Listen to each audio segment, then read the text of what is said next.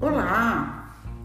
Bom, mais uma vez nós estamos aqui e dessa vez até um pouco antes do esperado, porque surgiu a oportunidade de nós conversarmos hoje com a doutora Ana Paula Urzedo.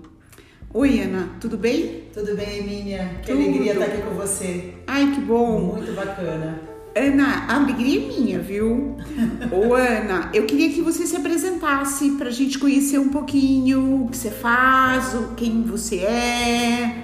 Bom, então eu sou dermatologista com título pela SBD, trabalho em várias instituições de ensino, trabalho na Faculdade de Medicina do ABC, eh, dando aula na residência médica, na parte de cosmetria. Começo agora em julho na pós-graduação efetivamente, todas as sextas-feiras. Também participo do grupo de pós-graduação em cosmetria e laser do Hospital Albert Einstein e trabalho como dermatologista na BWS, né, fazendo toda essa parte de doença no ambulatório. Ah, legal. longo do consultório, né? É, e eu tenho que dizer que é um prazer, porque nós trabalhamos juntas, né, aqui na BWS, tanto de segunda quanto de sexta, e é sempre muito bom.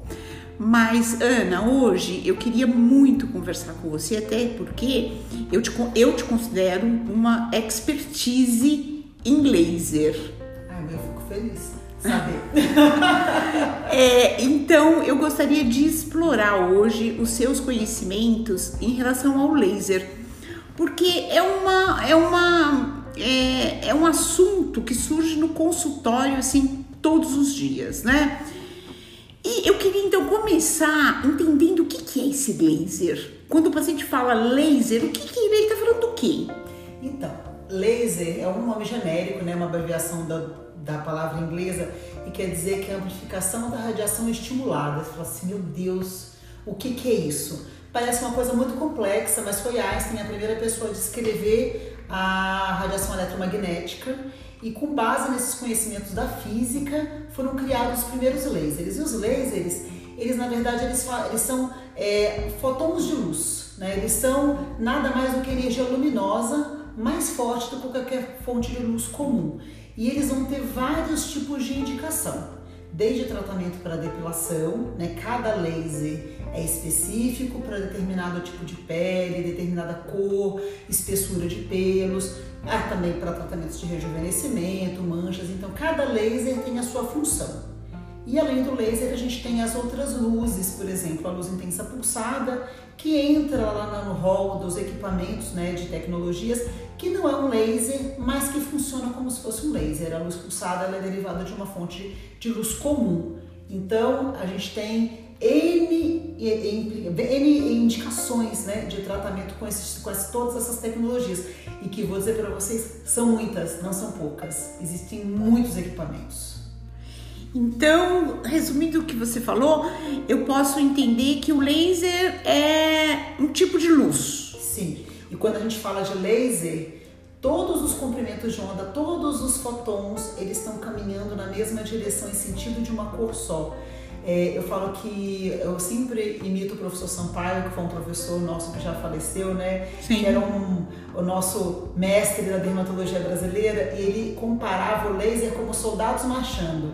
Porque os soldados estão todos vestidos com a mesma cor, com uniforme, então o soldadinho está com o uniforme verde, caminhando todo mundo juntinho na mesma direção e sentido. É assim que funciona a luz do laser. Todos eles vão caminhar juntos.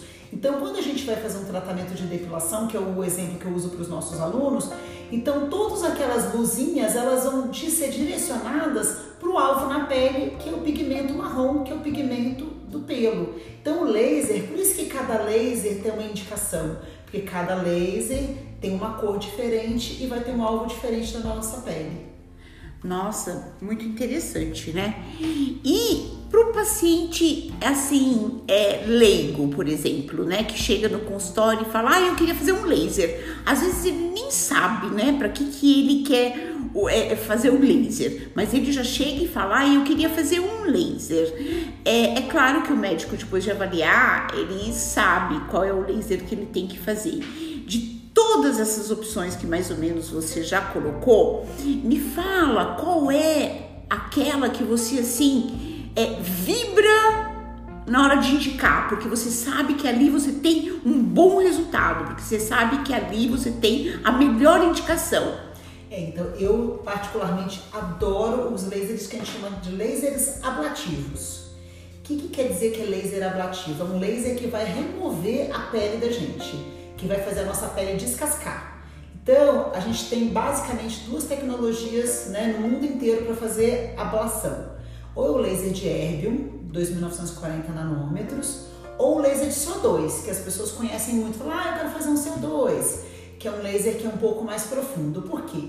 Eles são lasers que a gente vai conseguir queimar a nossa pele, basicamente queimar a pele velha e fazer nascer uma pele nova. Então a gente vai ter um grande estímulo de colágeno, uma melhora das rugas, uma melhora do brilho, melhora dos poros.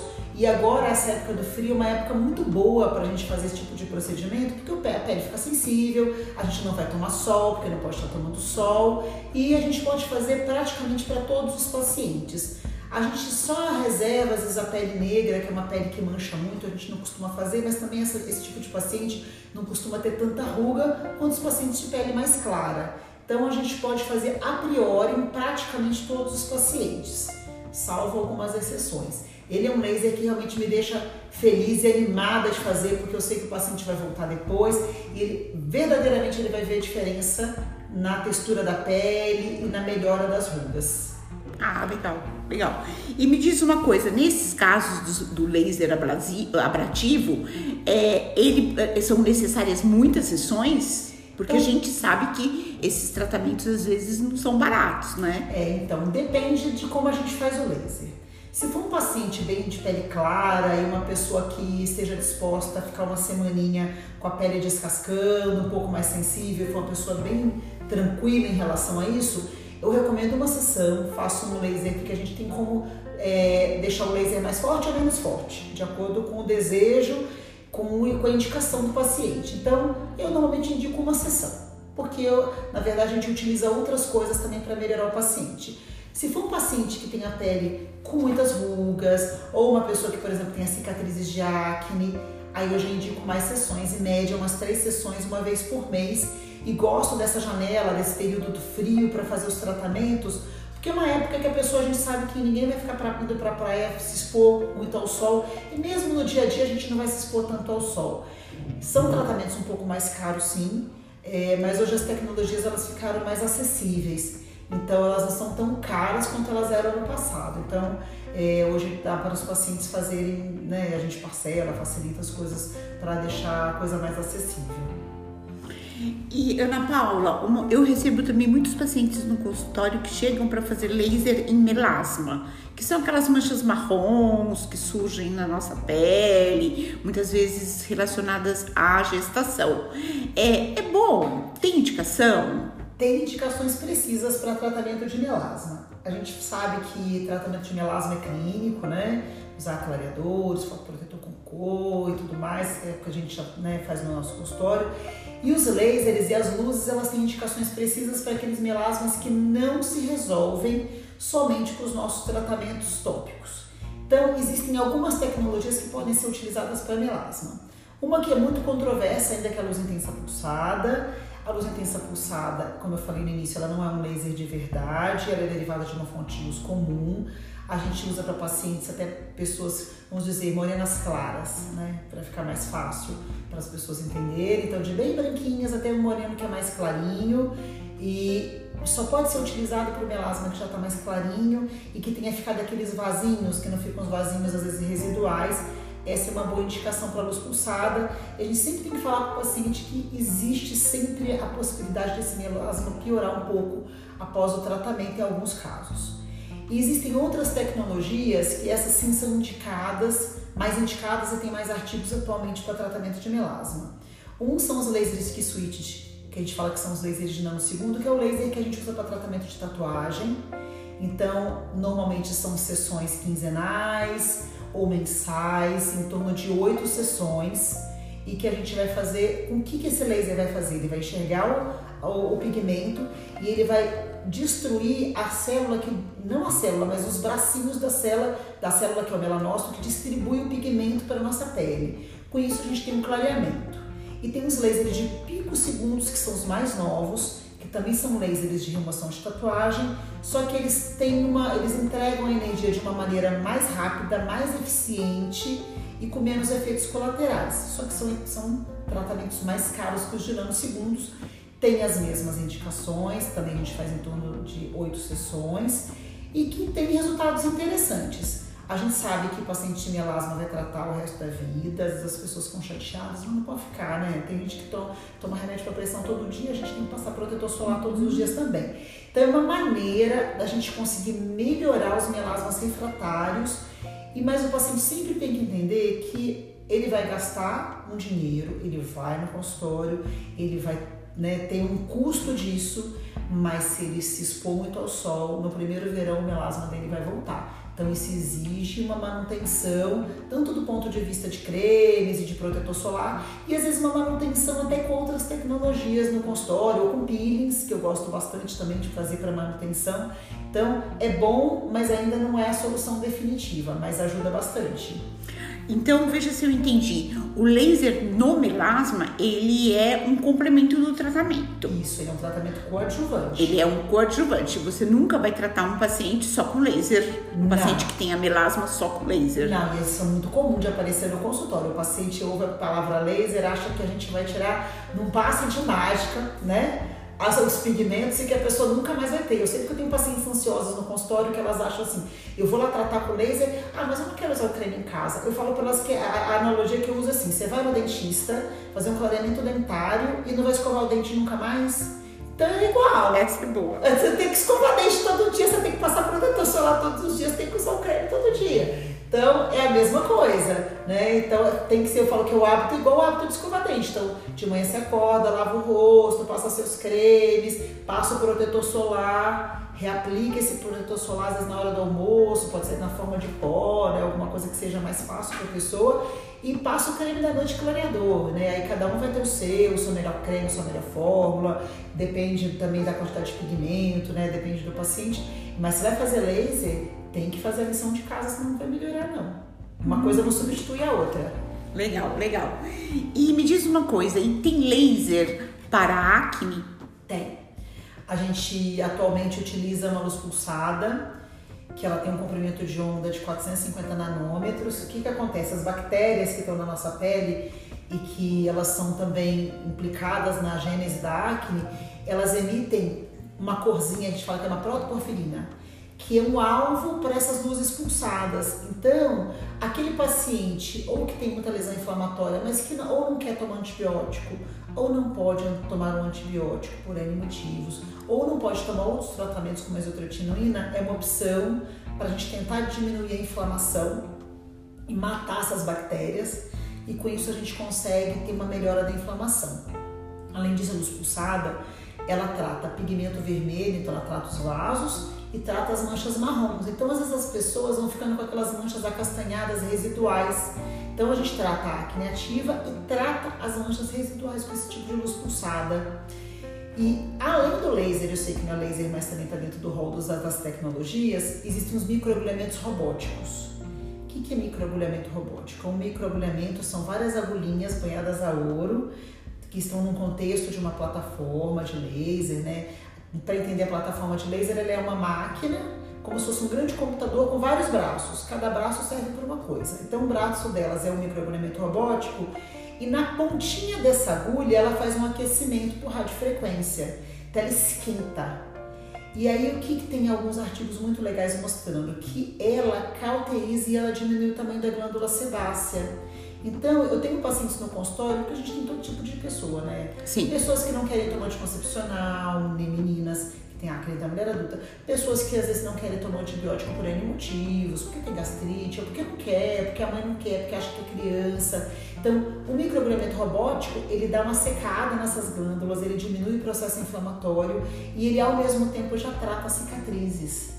Então, algumas pessoas já vão com a pele com cicatrizes de acne e com a acne ativa. Então, você consegue melhorar tudo ao mesmo tempo agora. Né? Então, existem essas duas possibilidades que eu vejo né, que são interessantes e que dão para a gente tratar esses pacientes. É claro que se a pessoa puder fazer tudo, né, tomar o remédio, aí facilita bastante a nossa vida. Mas são opções boas. E eu tenho duas pacientes no consultório que são desse jeitinho, não querem tomar remédio, não querem tomar anticoncepcional, não querem tomar isotretinoína e elas querem um milagre. Então eu estou tratando e elas estão super felizes com o microagulhamento robótico e vamos que vamos, vamos. nesse tratamento. E você não, nisso tudo que você falou, que você acabou de falar, você não falou da possibilidade de tratar o laser com de melhorar cicatrizes com laser. Isso, não Existe falei. isto. Existe. Né? Existe com o laser ablativo que eu falei primeiro das rugas, existe com esse microagulhamento robótico, existe com os lasers de pico e de nanosegundos, eles também melhoram as cicatrizes de acne. Então, existe com a luz pulsada para melhorar as manchas do rosto. Tudo isso a gente usa. Existem com lasers que a gente fala que são lasers não ablativos, que a gente chama eles de laser frio. Porque o laser ablativo queima e sai fumacinha. O laser frio, ele não queima, ele só queima na profundidade. Então ele é um laser que ele não deixa marca no rosto, mas ele consegue tratar cicatrizes na profundidade. Também são lasers que a gente utiliza para tratamento de cicatrizes. Então tem uma diversidade enorme de tecnologias.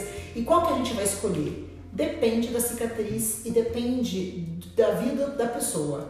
Tem gente que agora, né, com a época da pandemia, que faz home office. Então eu posso, nesses pacientes que não têm a necessidade de estar indo trabalhar pessoalmente e alguns que não abrem nem um vídeo nas reuniões, que eu tenho umas pacientes assim, eu tenho a possibilidade de queimar bem a cara delas, elas ficam bem feias, inchadas, horríveis durante uma semana eu tenho o professor Ival que falava, né? Quanto pior, melhor o resultado. Quanto mal estrago, melhor o resultado. Quanto pior fica no pós, melhor fica depois. Então elas ficam umas semanas com a pele feia, marrom, inchada, depois ficam bonitas. E existe aquela pessoa que não tem jeito, que ela visita o cliente, que ela tem, ela, né, tem um contato, então de repente trabalha num banco, ou trabalha numa financeira, ou é um dentista, que não pode estar com a cara horrível quando encontrar com o paciente. Aí a gente faz os outros tratamentos, a gente faz o laser não ablativo, a gente faz microagulhamento, a gente faz a luz pulsada, porque essas tecnologias não vão deixar a pessoa com a cara horrível depois. E aí a gente vai fazer um número às sessões para a gente conseguir chegar no resultado de um laser mais agressivo. Mas tudo isso a gente conversa com o paciente, vê a possibilidade. Eu tenho pacientes, por exemplo, que são jornalistas, que são âncoras de jornal. Eu não posso judiar da cara delas e elas aparecerem no jornal com a cara queimada. Então eu combino com elas de fazer os tratamentos durante o período de férias. Então a gente sempre vê, por isso que é tão importante, né? Eu falo com os pacientes que se medicina fosse fácil, o Google já teria resolvido isso há muito tempo. A gente já estaria desempregada. Como não é tão fácil, a gente precisa ver o paciente, conversar, ver as necessidades. Até porque as cicatrizes de acne são diversas, né? Cicatriz de acne é um termo genérico para diversos tipos de cicatrizes. E cada uma com a sua abordagem, cada, né? Exatamente. Às vezes a gente tem que fazer cirurgia, né? Uhum. E às vezes tem que fazer preenchimento, às vezes tem que fazer outra coisa. E aí a gente associa, né? E eu falo que é um combinado. O paciente chega no consultório, a gente avalia, fotografa tudo, fala, olha para você vai fazer essa sequência de tratamento. Olha, você vem, por exemplo, vamos fazer primeiro uma luz pulsada para tirar essas manchas. No mês que vem você vem e faz um microagulhamento, ou às vezes faz no mesmo dia. Se tiver cicatrizes que realmente precisam de tratamento cirúrgico, programa cirurgia para a pessoa, se ela não puder fazer naquele dia. E aí a gente vai encaminhando, né? Vai fazendo as coisas de acordo com a agenda de cada pessoa. E com a disponibilidade também, né? E financeira também. É. Porque tem a questão financeira, financeira. obviamente. E agora eu vou tocar, Ana, num assunto nevrálgico, que é o laser para tatuagem. Laser para tatuagem, olha. É um desafio, não? É um desafio terapêutico. E assim, eu até tenho algumas pacientes no consultório, assim, a pessoa quando ela vai fazer uma tatuagem, ela, primeiro que ela vai fazer achando que ela vai amar aquela tatuagem para todo sempre da vida dela. Isso às vezes não é verdade, porque a gente passa por fases na nossa vida. Eu tô com um caso muito interessante de um colega que é médico que fez apaixonadamente, né, por uma pessoa, o relacionamento acabou, é uma tatuagem gigantesca na barriga e agora a pessoa tá lá penando, né, com aquela tatuagem. Então o que acontece? É, quanto mais colorida for uma tatuagem, mais complexa ela é para ser removida um dos piores pigmentos para a gente tirar o pigmento amarelo, né? Pigmento amarelo laranja é difícil. E todas as tatuagens hoje, a, os tatuadores eles mudaram as técnicas. Então, você viu que essas tatuagens, as mais novas, elas, as coloridas, elas são muito brilhantes, porque eles misturam pigmento branco. E o pigmento branco ele é um grande desafio na hora da gente remover tatuagem. Então, assim, o que a gente tem dois tipos de tecnologia: lasers de Kisuit de nanosegundos, e aí temos vários comprimentos de onda, que não cabe aqui eu ficar explicando, mas assim, cada comprimento de onda é para um determinado tipo de cor. A tatuagem mais fácil de tirar é a preta e a mais difícil é a amarela. Pretas e vermelhas, quase todo mundo tem, quem tem tecnologias no consultório, quase sempre vai conseguir tratar. Verdes claras, alguns lasers específicos tratam. As máquinas mais novas de picosegundos, que são esses equipamentos mais caros, mais novos, eles tratam quase todas as cores. Mas o que, que os artigos dizem? Recentemente eu fui participei de um evento e eu fui ler bastante sobre essas tecnologias. Ainda hoje, apesar do laser de picosegundos prometer uma melhora maravilhosa do melasma de tatuagens, quando a gente compara com as tecnologias antigas, é, não tem estudos muito grandes. Então eles falam que assim, não existe um estudo, estudo que compara um laser com outro. Parece que o laser de pico segundo ele trata melhor tatuagens muito coloridas que a gente não conseguia tratar com os lasers mais antigos e parece que eles têm menos efeitos colaterais. Mas no frigir dos ovos todo mundo chega no mesmo lugar. Esse lugar é o que? Vai apagar a tatuagem toda como se nada houvesse na vida e que a sua pele vai voltar totalmente ao normal? Infelizmente isso não existe. Algumas pessoas conseguem tatuagens pequenas, pigmento só preto. Às vezes a gente consegue remover tudo e fica ótimo. Dermopigmentação, que eu tiro muito de sobrancelha, né? as pessoas fazem muita dermopigmentação, às vezes se arrependem não gostam. Esses dias uma paciente mandou uma foto para mim no Instagram com a boca torta, com a dermopigmentação. Esses pigmentos são fáceis de tirar não é difícil. São pigmentos mais superficiais e a gente consegue resolver assim muito bom sem deixar cicatrizes. Agora, a tatu mesmo, que é colorida, que é o desenho, às vezes a gente não consegue remover tudo. Então, assim, primeiro passo, primeira coisa, pensar, essa tatuagem realmente me incomoda muito, me atrapalha do ponto de vista emocional, psicológico, né? Me atrapalha no trabalho, me atrapalha no meu relacionamento, me atrapalha às vezes na minha religião que eu escolhi, às vezes não combina mais com aquilo. Vamos tentar tirar. Provavelmente vai ser um, um, um processo longo e doloroso, porque dói. A média de, de meses que a gente leva é mais ou menos oito meses, tá? E às vezes chega ao final a gente tem resíduo. E aí quando isso acontece, a gente chega, porque a gente às vezes chega num ponto que o laser não consegue mais remover aquele pigmento. Aí a gente parte para as tecnologias ablativas para tentar remover o máximo que a gente conseguir. Qual que é o melhor dos mundos? Aquela pessoa que ama tatuagens, mas que aquela tatuagem que ela fez com 15 anos, agora que ela tem 45, ela acha que não combina mais com ela, e ela quer dar uma apagadinha porque ela vai fazer outra em cima. Essa é legal. Essa eu sei que eu consigo, às vezes eu faço uma, duas sessões, o paciente já, o tatuador falou assim, já deu, eu vou conseguir desenhar aqui em cima e vai ficar bom.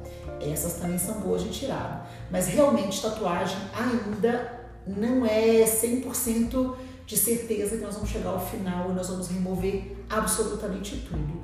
É um ponto, como a Emília falou, um ponto nevrálgico, é difícil e o paciente que procura a gente muitas das vezes ele tem uma expectativa irreal do que a gente pode oferecer do ponto de vista de tratamento. Eu sei porque eu já penei, eu já tive colegas médicos que me indicaram pacientes, eu tratei, clareou, foram para outras clínicas, outros colegas e pararam no mesmo ponto que eu já tinha parado, porque não é só ter a máquina maravilhosa, às vezes esses pigmentos, quando eles estão misturados com outras cores, a gente não sabe o que o tatuador fez. E aí a gente fica lá suando a camisa e não consegue resolver. Nem sempre é tão simples assim. E Ana, quando você fala num tratamento, por exemplo, de oito meses, você está falando em uma sessão mais ou menos por mês, é isso mesmo? Isso, uma sessão por mês ou a cada dois meses. Então, assim, as primeiras sessões, elas são mais, é, como é que eu vou dizer, o pós-operatório delas é mais dolorido, demora mais tempo para cicatrizar, porque tem muito pigmento ali. Porque a tecnologia de remover tatuagem é diferente de remover pigmento. O laser ele chega muito rápido na nossa pele e ele explode o pigmento. Ele dá uma pancada no pigmento, ele vira mil pedacinhos Então, assim, como a gente tem muito pigmento no início, às vezes demora dois meses para cicatrizar. Então a gente fala oito meses, mas às vezes o paciente demora um ano para tratar, porque às vezes eu tenho que esperar dois meses para cicatrizar. Quando vai chegando ao fim do tratamento, você vai tendo menos pigmento, a cicatrização é mais rápida, então às vezes o paciente começa a conseguir todo mês. Eu tô com um caso bem interessante de uma paciente que está tirando uma tatuagem da nuca, ela é judia, fez quando tinha 15 anos, e a mãe dela, quando descobriu, ficou muito brava. E a família do noivo não sabe, ela é, de, é da religião judaica e eles não permitem, ortodoxos não permitem. E aí nós estamos na corrida contra o tempo, porque ela casa em outubro. Tá quase nada. Ela tá mega feliz que ela falou, ai, doutora, falta só um pouquinho. E ela escreveu as iniciais da mãe dela. Ela falou, eu não agradei. Minha mãe não ficou feliz com essa tatuagem.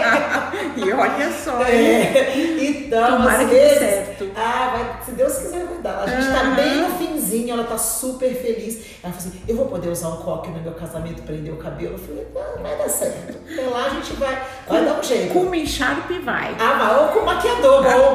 Então, com pigmento, se se restar alguma coisa. E, e, Ana, a gente sabe que assim o, o, laser que mais se popularizou no Brasil e acho que foi o primeiro laser que as pessoas começaram a fazer é o laser de depilação, né? Sim.